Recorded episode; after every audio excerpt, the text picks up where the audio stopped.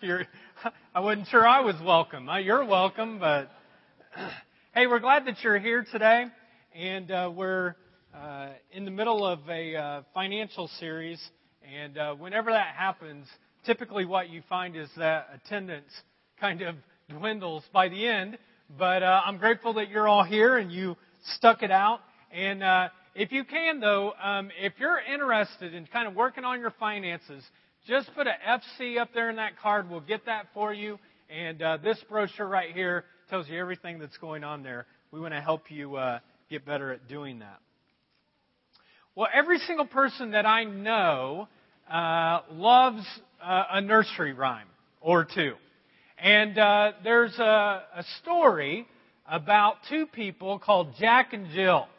And uh, I want to see if you remember that nursery rhyme, that poem. It goes like this uh, Jack and Jill went up the hill to fetch a pail of water.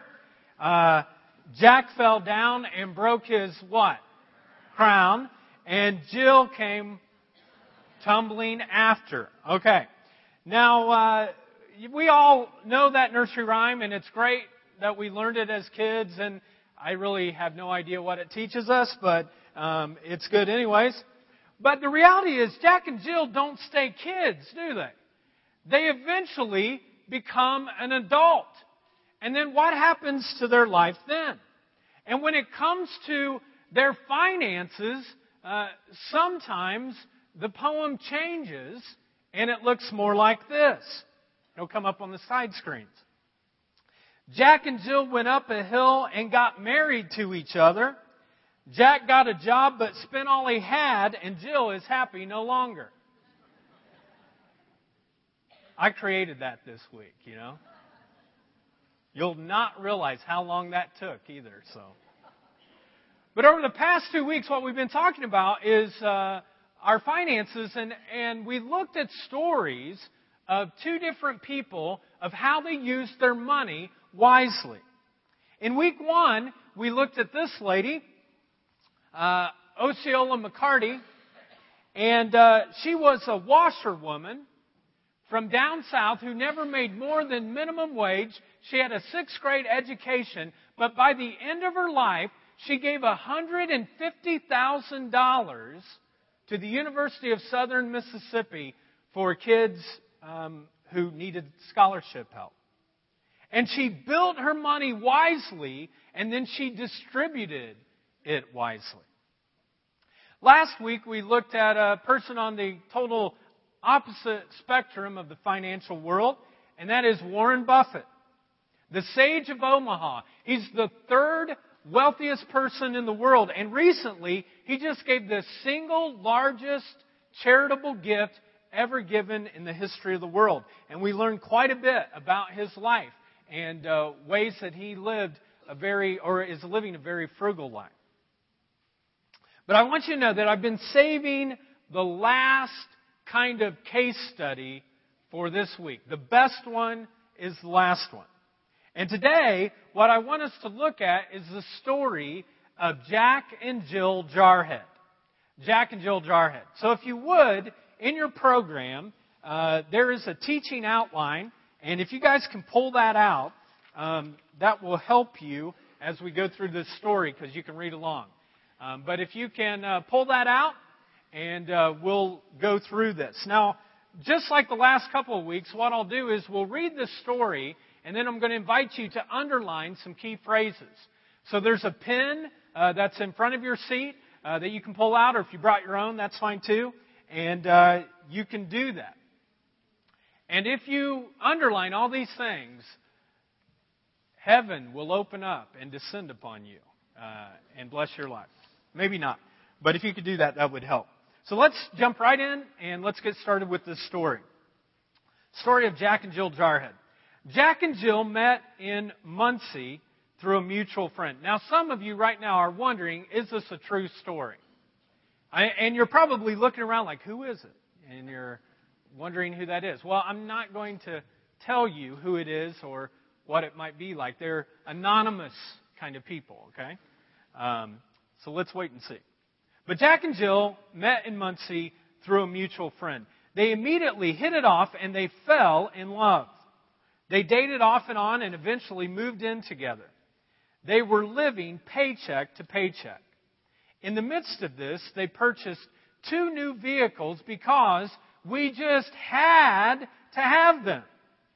The loan payment for those two cars came up to be about $450 per month, which was 25% of their net income.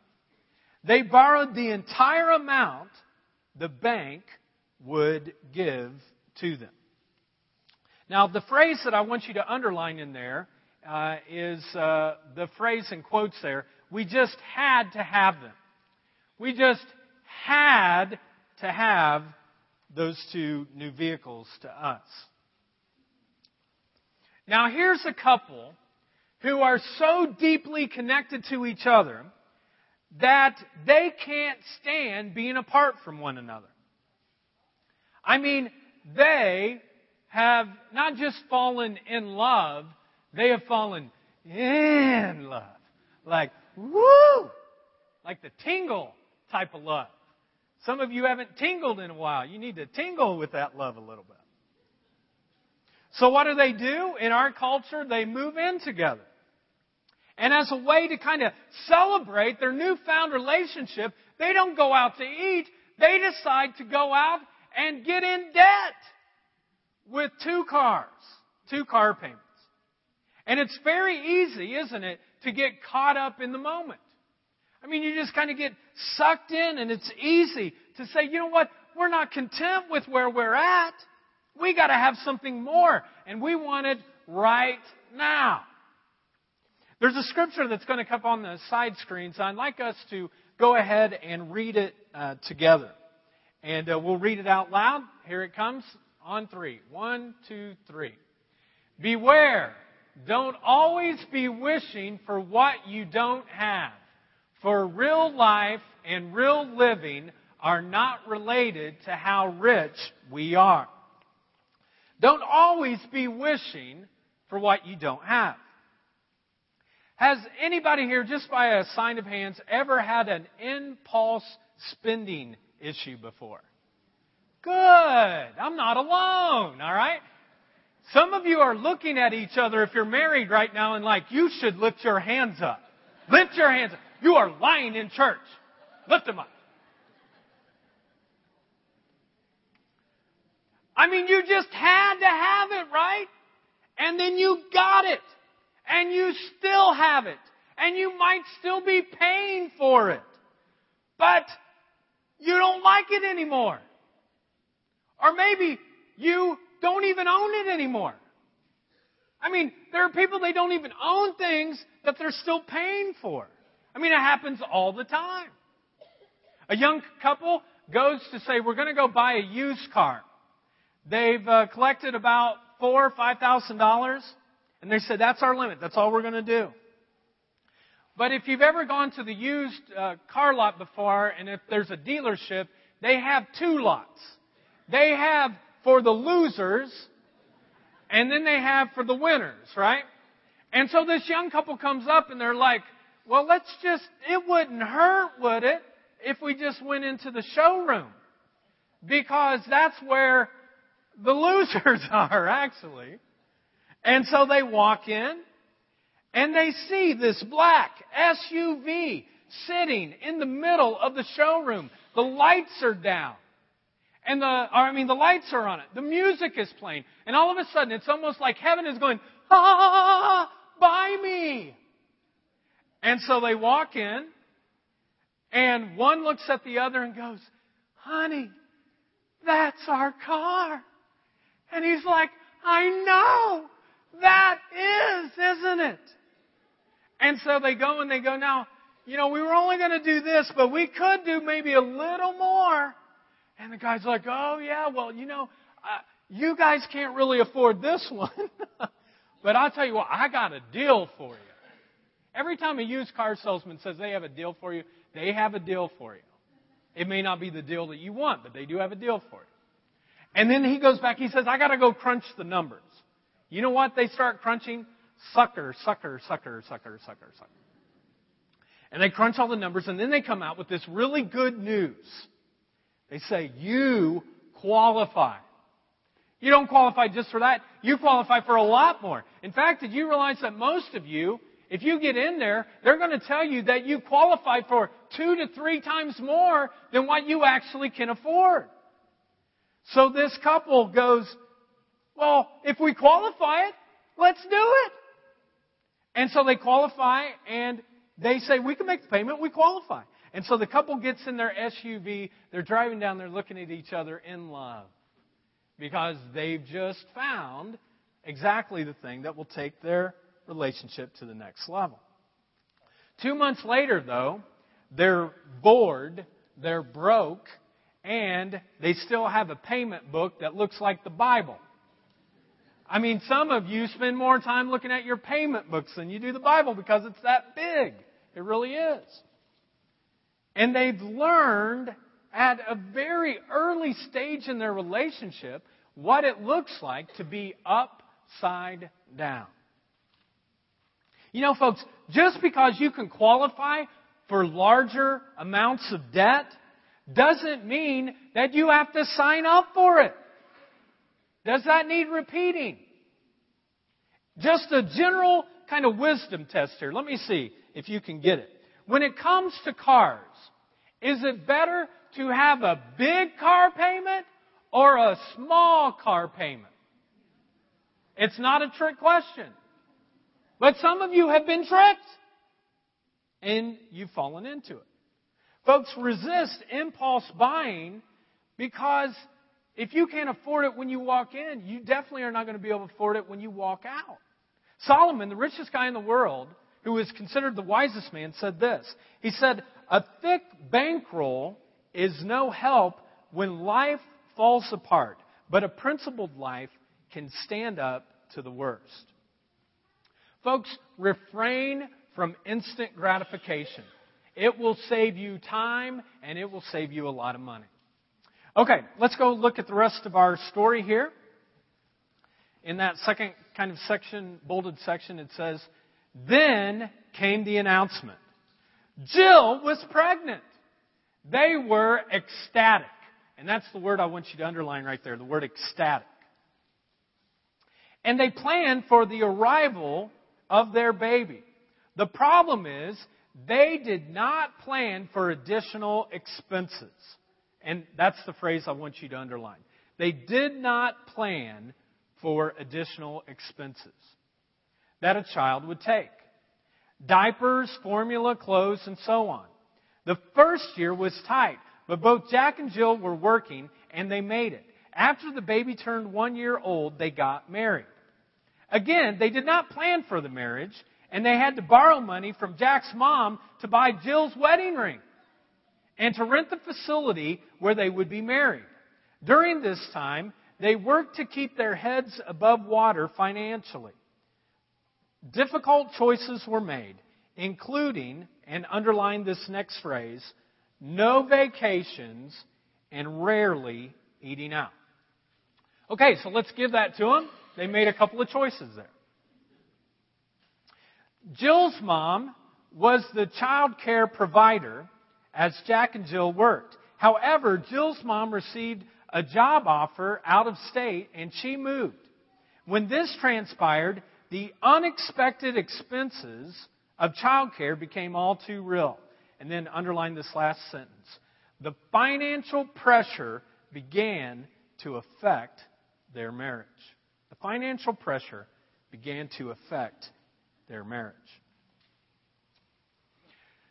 Now let's give them some credit because they're trying to keep their heads above water. No vacations. They seldom ate out at fancy restaurants. And we're like, good for them, good job. Way to take some choices there. But one night, they dined at home, and apparently they enjoyed a little bit too much dessert. And pretty soon, Jill gets pregnant. And she's ecstatic. And after being so ecstatic together, the ecstasy turns into turmoil. And we used this word last week. they have one of these ugh moments. Like, ugh, what are we going to do now? How are we going to make this work? What are we going to do with this little ecstasy?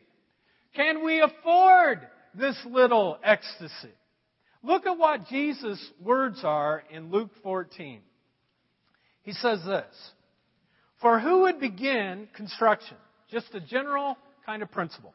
Who would begin construction of building without first getting estimates and then checking to see if there is enough money to pay the bills?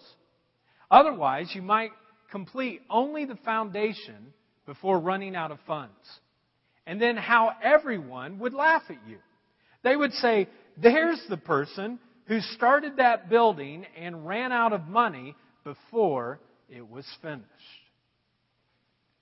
Now, this is kind of the famous count your cost kind of uh, you know scripture. Count the cost before the fact. Um, just some general wisdom here. Any of you know what it costs right now for a person to raise a child from infant to age 22? Look at your neighbor, give them your guess, okay? What does it cost? Uh, infant to age 22.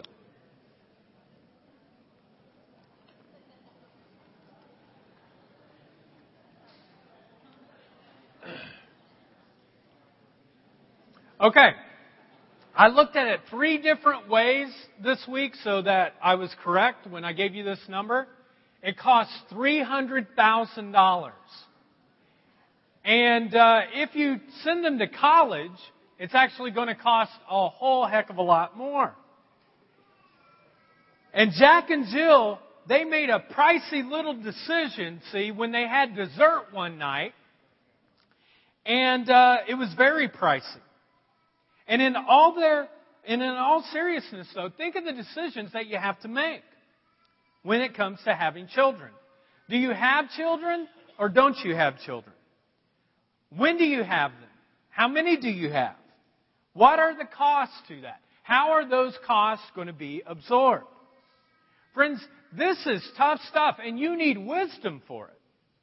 This is stuff that needs uh, prayer that needs some counsel from friends and family, from your small group, from uh, people who are there. That's why small groups are so important, so that when you're going through life stuff, you don't go through it alone. So you get plugged in. True story. Jennifer and I spent six months in counseling, one, one time a month, before we had kids. I mean, Jen already had one problem child. Me. And now she was going to take on one, potentially two more. But seriously, we went to a counselor. We paid money because we knew we would be paying a lot of money if we had dessert one night. And so uh, we talked to people. We talked to a counselor. We talked to some other good parents that we looked up to. We talked to our own parents. We talked to friends. Talked to people in the church. And we prayed a lot. And folks, it's a big deal to have children. It really is. Now, our two kids, uh, Jordan and Shiloh, um, bring some of the greatest amount of joy that my wife Jennifer and I have ever known. And they do it at a very high expense. I mean, it is not cheap. We have to figure out how we're going to finance them. And uh, you know, I was just thinking about the, the young couple that I told you about buying the SUV. Like, if we chose not to have kids, we could buy a fleet of SUVs, you know? $300,000 times two kids? Holy cow, you know? But uh, we don't always think before. But you have to ask questions uh, like this. Are we both, and this, these are some of the questions Jen and I ask. Are we both going to uh, continue to work? Is somebody going to stay at home? Uh, how's childcare going to work? I mean, all of these things aren't very complicated in the ecstasy moment, but it gets real complicated when reality hits. Especially when you're a couple who has no margin, which we talked about. No margin in your life. Okay, now the, the story kind of digresses, digresses, and uh, Jill's mom moves away. And there's this unexpected expense that hits. And pretty soon, Jack and Jill now, they're not just arguing with each other, but they have this little kid. And uh, the arguments often go like this. The, the wife wants to go to Babies R Us. Babies R will take your money and buy clothes. The husband, a lot of times, is like, let's go to a garage sale. And she's like, my kid's not going to be in no garage sale stuff. They're like, no, it'll be okay. And sometimes, you know, one person's like, I want them in designer clothes. I'll never forget when we saw some of our friends buy Jordan tennis shoes for their kid. It was like $75. You know how long that kid wore Jordans? Two months. No sense whatsoever. Who cares about Jordans, you know? And uh, there can be this difference in opinion. I mean, sometimes guys are like, well, just get some handy downs from my sister. We'll put them on. You're not wearing that. And I'll bet you that there wasn't much dessert that was going on after discussions like that. I mean, fights, folks, over finances are way up there, extremely high, as one of the leading causes for marital uh, breakdown and divorce. Jack and Jill, they're fighting about finances and they're just starting out. They're not even that far along in their relationship. They're just starting out. Okay, let's go on with the uh, rest of the story on the back there at the top.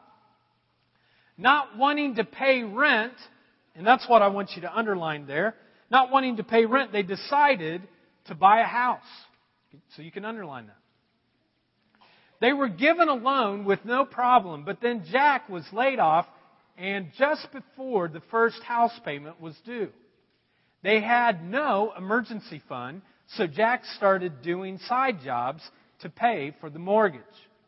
Even though they had started going to church and gave their lives to Christ, and this is the next phrase that you can underline, they had nothing for giving or saving for the future.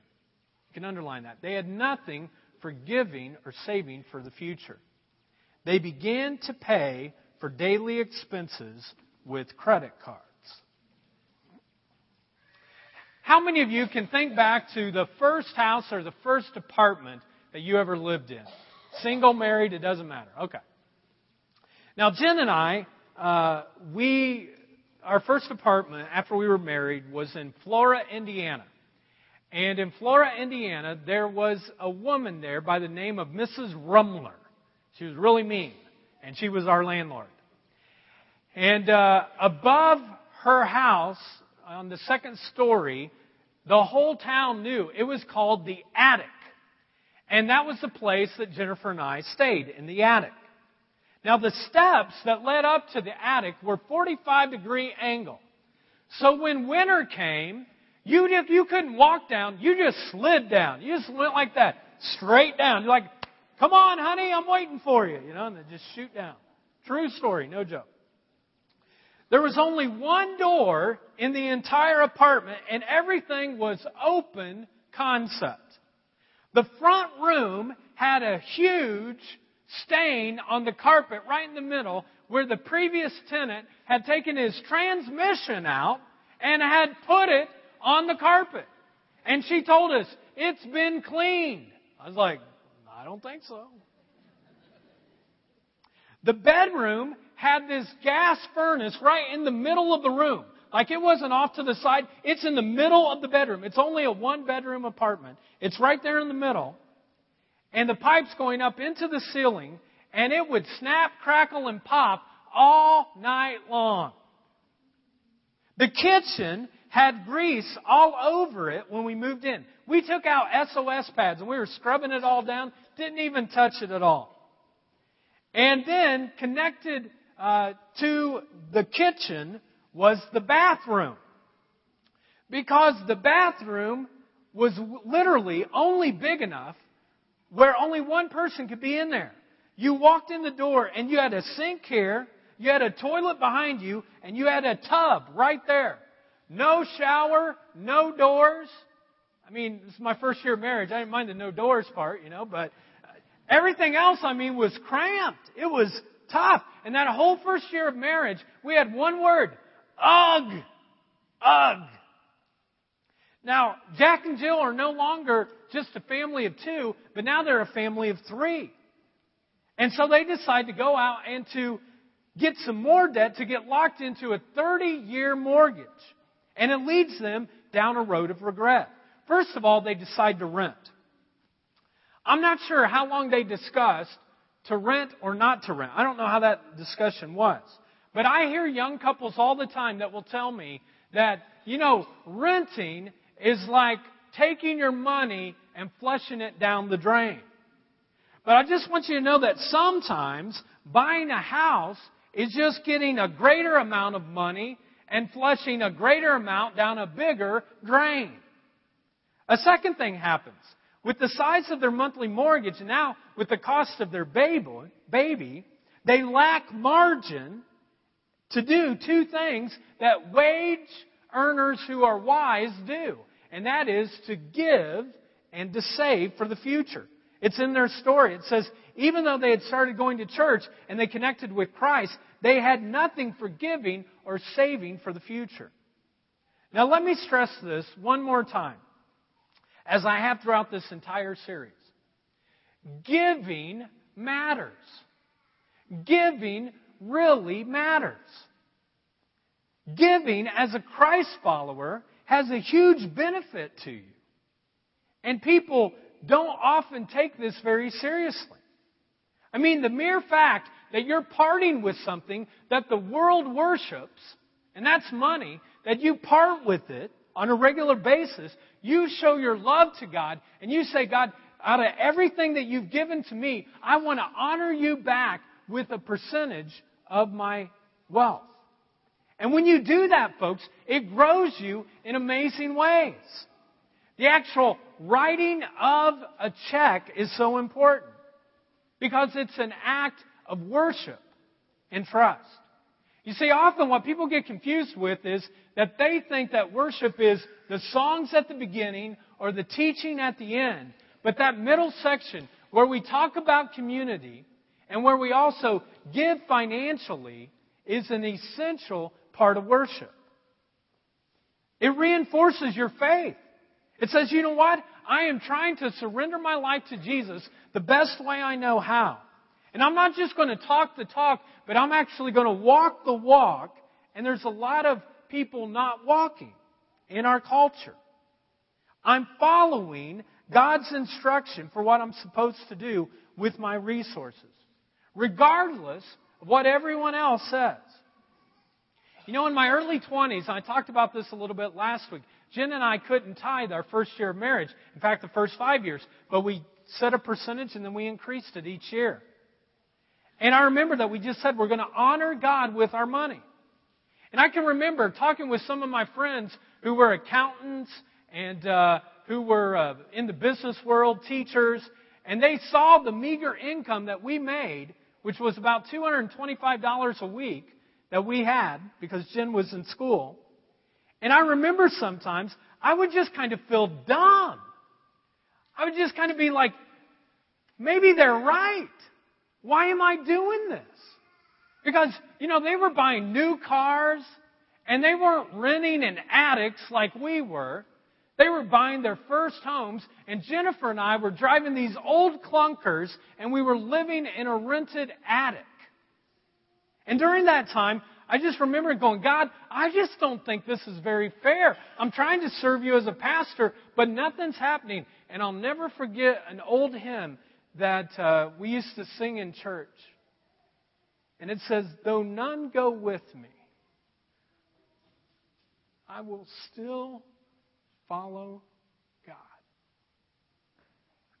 And I'll tell you what, my spirit, folks, when it comes to money sometimes can be so messed up. And I have to constantly remind myself of that whole old, old hymn that though none go with me, God, I'm going to follow you. And I've just had to say, you know what? Maybe you are smarter than me. Maybe you are. you know, you got more stuff and you got bigger stuff and you got all kinds of stuff, and that's fine. You can have your stuff. And maybe I'm naive to think this, folks, but I just believe that the essence of who I am as a person is that when I give back to God for all that He's given to me, He is going to bless my life. Though none go with me, though none of my friends would go with me, I said, God, I'm going to follow you. I've never cried in a money talk before, so uh, you're experiencing a first. And every time I look at our church and I think, God, you know, if every single person, if every single family would just come and they would dig down deep and they'd say, God, I'm going to do it your way. I know it doesn't make sense. I may not even be able to do all of it right now, but I'm going to do it your way. And I'm going to take that path that I just believe strongly that God's going to form and do something so great, so huge, that our eyes cannot see and our minds can't even imagine. I don't even know if you know this or not, folks, but God actually gives a promise to us when we give our finances back to Him. And I don't mean name it and claim it. You know, you get those guys on television. I'll tell you right now, you can get your miracle. Send me $200. I'm not talking about that. I'm just saying that it's in His Word that if we honor Him, He'll honor us. Look at what it says in Malachi 3. It's a promise. God says this I will open up the windows of heaven for you. He says, I'll do it. I will open the windows of heaven up for you I will pour out a blessing so great that you won't have room enough to give it. And he says, when you tithe, when you give, I'm going to bless your life. And then I love what it says in 2 Corinthians 9 6. It says this Whoever sows sparingly. In other words, if you're cheap with God, if you're trying to cut corners, he says, whoever sows sparingly will also reap sparingly. And whoever sows what? What's the word? Generously will also reap, what's word? Generously. It's the law of the kingdom. There are dozens and dozens of scriptures that I could turn you to that talk about this whole concept that God gives a promise when we're faithful to Him what He's given to us with our money. And I won't bore you today, but Jennifer and I could tell you dozens and dozens and dozens of stories in our marriage of only 17 years in which we have chosen to do the thing that honors God with our money, and He has showed up in supernatural ways. And I would, you know, stand and I could share some of these stories, and some of you would be like, that's like the Twilight Zone. Doo doo doo doo doo doo doo doo. And I would be like, I know she, there, you, you'd be like, no way. And I'd say, I, I know that's what I thought. When all of a sudden I looked at the bottom line, I was like, no way. And it just had to be a gift from God. Folks, I've not been perfect with uh, how I've used the resources that God has given me. But I have attempted to the best that I know how to honor Him. That even though none go with me, God, I'm going to follow you. I'm going to do it your way. Many people make other choices. But I have not hesitated, and I will not hesitate now to say to you guys that giving matters. You honor God when you give. Get a plan. If you can't tithe right now, 10%, start somewhere. But begin the process of doing that. And every time that you write a check, I was talking with Chuck earlier today, and he was talking about, you know, he knew this was the financial series, uh, the guy who led worship this morning. And uh, he was getting ready to write a check. And he's like, man, it's been so slow. And he was kind of disgruntled. And he's like, God, but I want to honor you. And so he, he made it the first check of his week. And don't make it be the last check. Make it be the first check of the week. Now, some of you have asked me um, about automatic withdrawal and what that looks like. Because some of you are uh, all about computers and you do your giving online. And uh, in your program today, it is like that. Uh, there is a uh, form there that you could automatically withdraw. You could just uh, say, hey, I'll take this out of my checking account. I'm going to be committed to doing this on a regular basis. And you could fill it out and you could just do that right here. And it's right here. You turn it in, you mail it in, and it's taken care of. And to be honest, I never was like into that because I thought, ah, you know, we're really not trying to push money so much. But then a friend of mine, uh, who's in our small group, he said, I just want you to know, the next time you do a money series, I want you to do the automatic withdrawal. And I was like, I don't know. He said, no. He said, the thing that I found is that once that was there, it challenged me to say, I'm going to give to you, God, regularly. And even when I'm not there, I'm going to give. Because you deserve whatever that is and whatever you decide. That's what you commit to. And he said it's been such a huge blessing for our life. He said my wife and I used to always go like, who got the checkbook? Oh, you forgot it. I got it. He's like, now all of a sudden, every single week, I'm honoring God. He said, I don't want to cheat God on the days that I'm not here. It really is true. When you give, God promises. He says, I will open up. It's the only place where He says, test me. In the entire Bible. And it's interesting that He talks about money. He says, test me with your money, and I will open up the heavens. Okay, last part of the story. It says, eventually, Jack and Jill had a second child. And a couple of months after the birth, Jack got a new job that paid him 50% more than his previous income. Everything was going great, but then life threw the family some curveballs. Jack and Jill found that the day before the baby was born, that Jill's insurance was canceled. The hospital bills piled up and health problems struck this youngest child. The house and the two cars began to have some issues and they had to pay out every penny to have them repaired. They took out a substantial loan to pay off the hospital debt, and because of the sickness of their child, Jill stayed at home. Before long, Jack became unhappy about his wife not working. They had maxed out all of their credit cards, and Jack began to take more side jobs. Jack came home each night exhausted. Jill became depressed and stopped keeping the house up. They barely spoke to each other unless it was a fight over money. The growing financial stress pushed Jack to his limit until one day he walked out and went to his mother's house for a few days to sort things out. Jill spent the saddest weekend of her life in their home. Friends, these curveballs hit all of us. It doesn't matter if you're going to church and you're giving or whatever. These curveballs hit every single one of our lives. There's storms. There's trials. There's broken shingles on the house. There's cracked walls. There's transmissions that go out. There's medical problems that hit your family. In fact, Jesus actually said these things are not, you know, possibly going to happen. They're going to happen. In John 16:33, he says this: "In this world you will have, what's it say? Trouble. But take heart, I have overcome the world. Folks, you are not insulated from the trouble just because you follow Christ. You'll get your share of it just the way that the person who doesn't. But the difference really is that that will happen in this broken world until the day that we reach heaven. Friends, wise people know that trouble is just lurking around the corner. They don't know when it's going to hit, but no one gets out of this life without some circumstances hitting your life that you didn't expect. Every person I've ever known goes through this.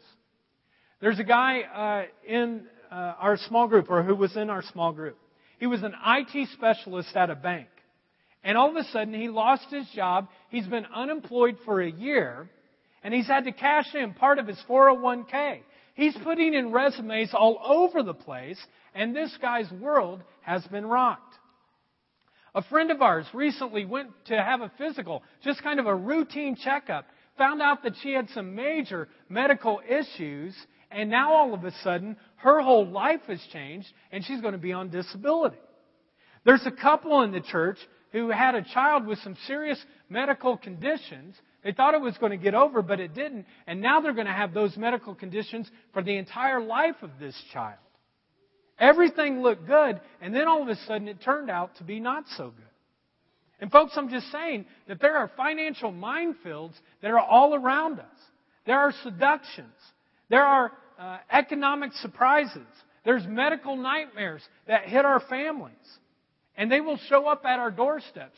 Just plan on it. But how much better it is to be on God's program that when that trouble actually arrives. Because the reality is, every single person in this place right now, you're either in a financial storm, you're going to be going into a financial storm, or you're coming out of a financial storm. That's just the way that it works. And so when trouble hits, if you're managing your money God's way, it doesn't mean that it's not going to hurt because it will. But it means that you'll be turned in, that you'll have some strength of faith, that you'll have some margin in your life, and most of all, that you'll have God's divine promise to help you supernaturally when that hits, when you honor Him. You'll have some margin. You'll have some savings. You'll have some emergency fund. And this really is what my wish is for everyone who's in this gym today. That we would have some margin. Now, the story of Jack and Jill is actually a real story of a couple people here in the jar. And they've been so gracious enough to let us write their story down and then actually uh, be able to uh, share with us what happened after the big blow up over their finances. So, if you would, I'd like you to uh, join me in uh, welcoming uh, Shane and Scotty Brooks uh, to the stage.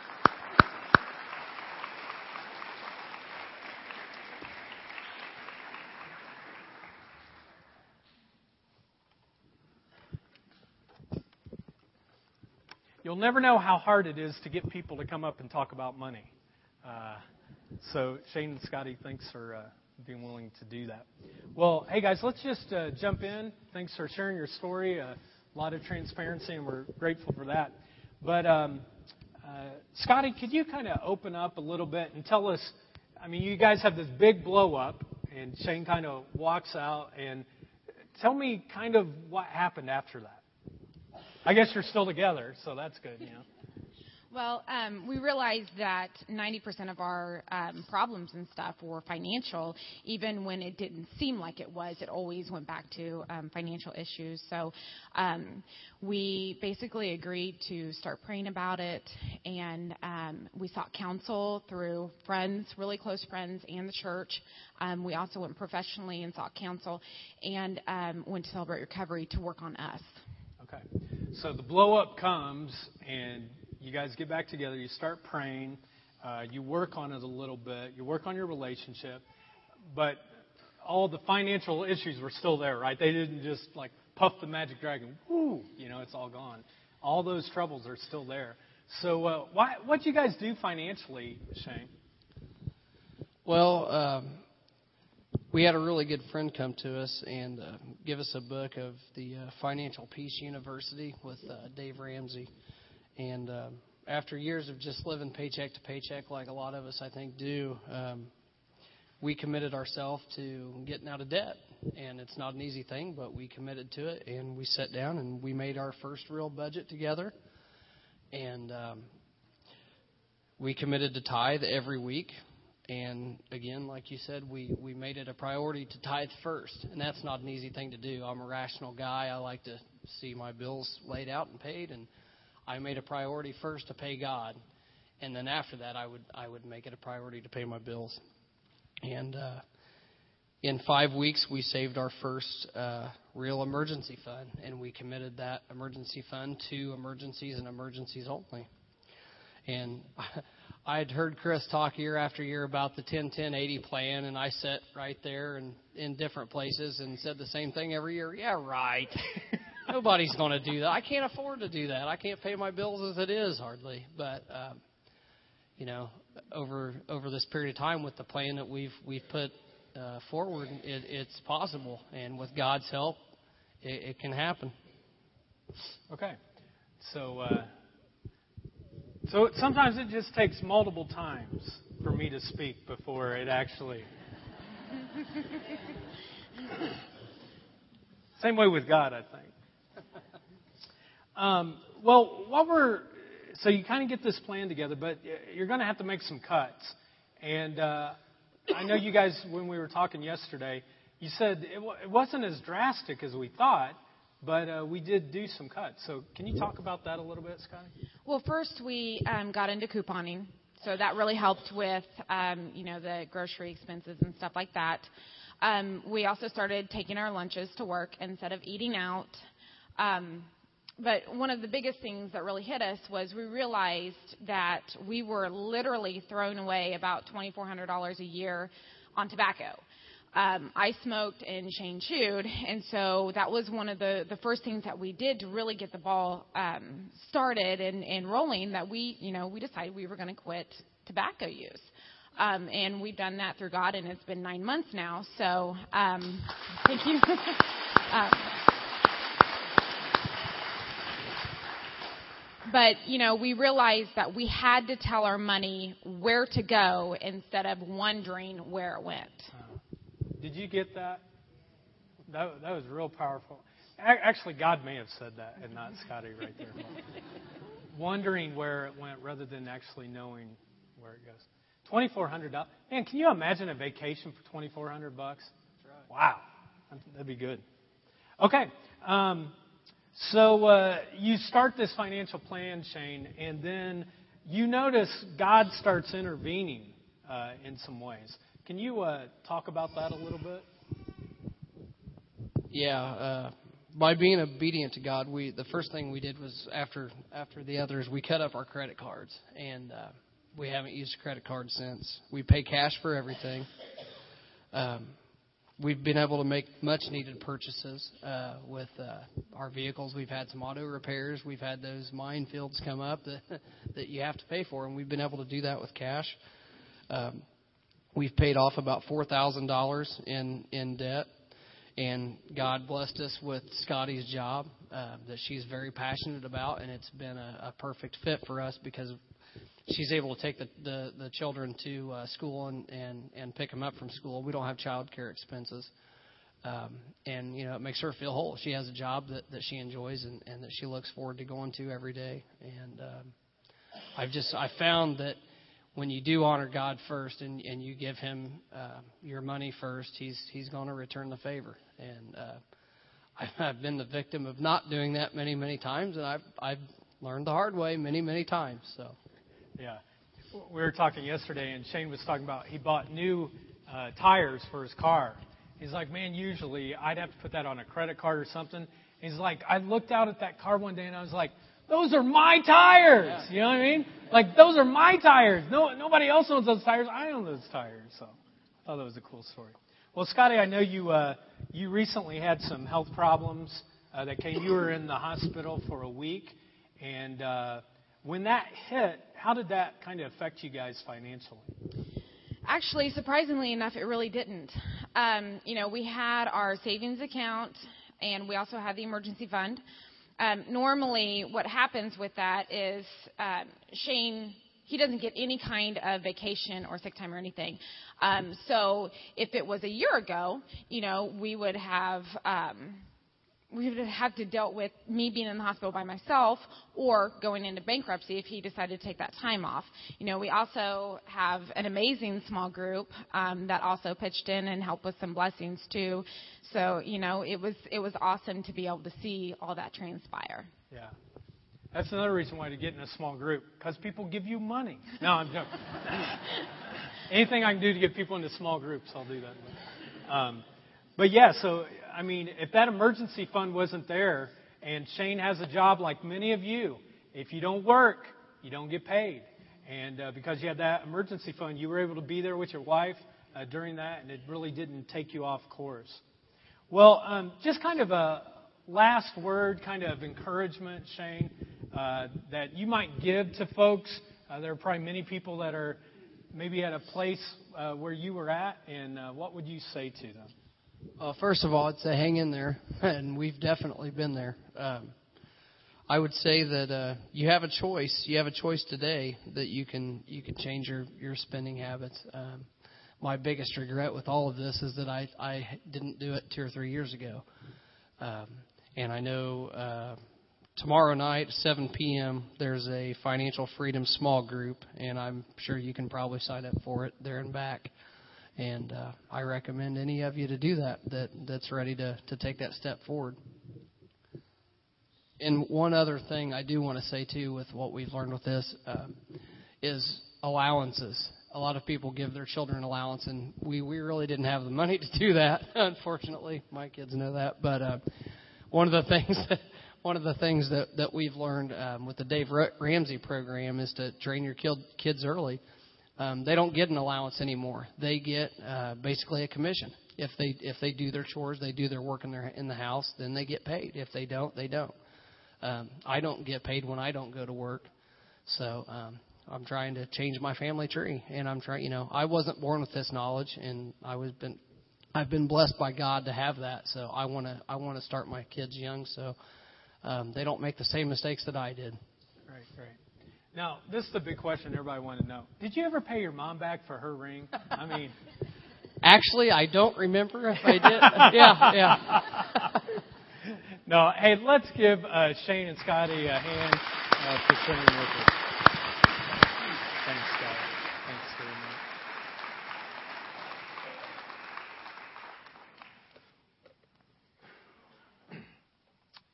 Uh, well, as we close, I'd like you to pull out your teaching outline just one last time. Uh, and on the back side of it, there's a uh, there's a little bit of space and room down at the very bottom. I think you see it there. Um, and up on the side screens uh, are going to come uh, different choices, uh, different commitments, different decisions that you could make. And um, kind of like Shane said so well, you know, I've heard this stuff for years and I just never, and finally the rubber met the road and I made a commitment to do certain things. And so uh, what I'd like you to do is uh, to look. Uh, there'll be six of them. They'll they'll kind of go back and forth. But the first one uh, is, you know, that I would cut up my credit cards. And so that might be. I want you to pray. This is between you and God.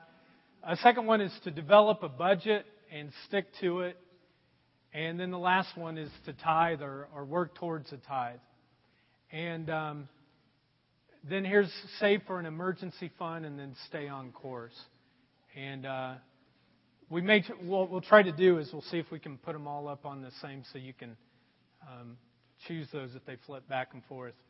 Um, but which of those choices is something that you could do? Obviously, you can't do all of them, but maybe there's one of those that God would want to speak into your life right now um, that you would take.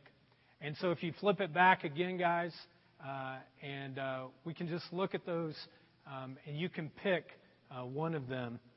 And uh, one of the things I've realized in my life, if I don't write things down, typically they don't happen. so um, in that corner, don't look at the person beside you, but if there's one of those that speaks to you, that if you could, you know, write that down and just put it there. And this is just between you and God. So take a moment think about which one that is, and uh, we'll kind of go from there.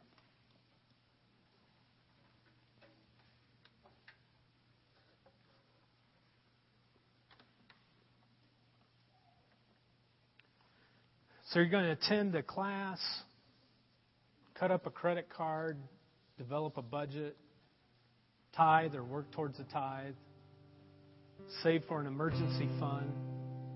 Maybe you're doing really well right now and you can just stay on course. You're just like, you know what? I'm doing that.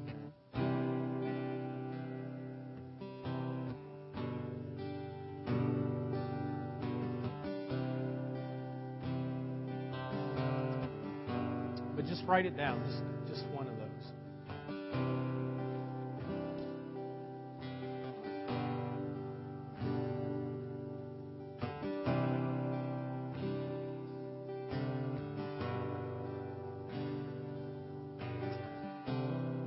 I thought about how we would uh, kind of close this today. It's kind of the end of our financial series, and thank you guys for staying plugged in for the last three, last three weeks. And I was just praying. I was like, God, you know, I, I want us to not just let this fall away, but for us to make some changes in our families, that our families would be healthier, um, our lives would be healthier, our, our church would be healthier in the midst of that. And um, and so what I kind of thought was that uh, with whatever you wrote down, if you could just like put it in front of you, maybe on your lap or something like that, as a way of uh, giving that to God. I'm just going to lift uh, up a prayer, and uh, we'll be done. So whatever that thing is, and for some of you, um, you know, if you want to fold it up so no one else sees, that's fine too. Um, but just close your eyes for a second. Offer this to God. If you're willing to do so, and, and let's just, uh, you can pray this prayer silently to yourself. But it's between you and God, no one else. God, as I uh, hold this commitment in my hand right now, I'm trusting your wisdom for my future and how I use my money. I'm going to go your way. Going to follow your path. I'm going to anticipate that as I do this, God, that you're going to bless my life. I know it won't be easy. I know it might take some work, but I'm depending upon you to bless my life. I need your help, God. So, God, right now, as we're holding out our financial decision to you, God, give us the strength to fulfill it. To manage our money your way. God, thank you for always having the best intentions for our life. Thanks for sharing wisdom with us. We anticipate your blessing as we do the hard work so that your name would be made great in our lives, in our families, and in your church. We pray this in Jesus' name. Amen. Hey guys, have a great week. Know you're loved in this place. We have baptisms today. So if you want to go down the pool, there'll be five people getting baptized, and uh, people will be up here to pray with you.